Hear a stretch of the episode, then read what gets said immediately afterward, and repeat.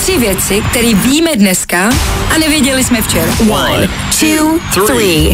Včera proběhnul na Českém rozhlase mm, asi ten největší stěr v tomto roce minimálně. Tomáš Měcháček to poměrně slušně, trefně a silně narval svým komentářem přímo do Xavera Veselýho.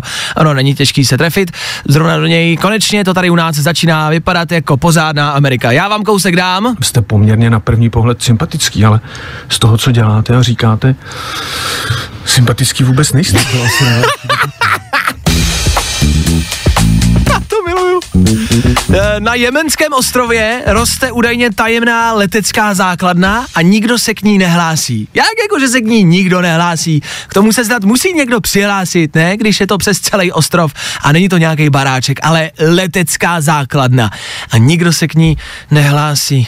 Jo, tak to bude od nás. To je, to je, to je Peťa, to je Peťa, no, Arambergerů. No, on se nehlásí k ničemu, ale to je jeho. Hmm. A hele, včera jsem zkusil poměrně revoluční záležitost, bylo to hustý, ale vyšlo to. Já jsem včera normálně na sociálních sítích nikomu necpal svůj názor na politickou situaci a hele, jde to.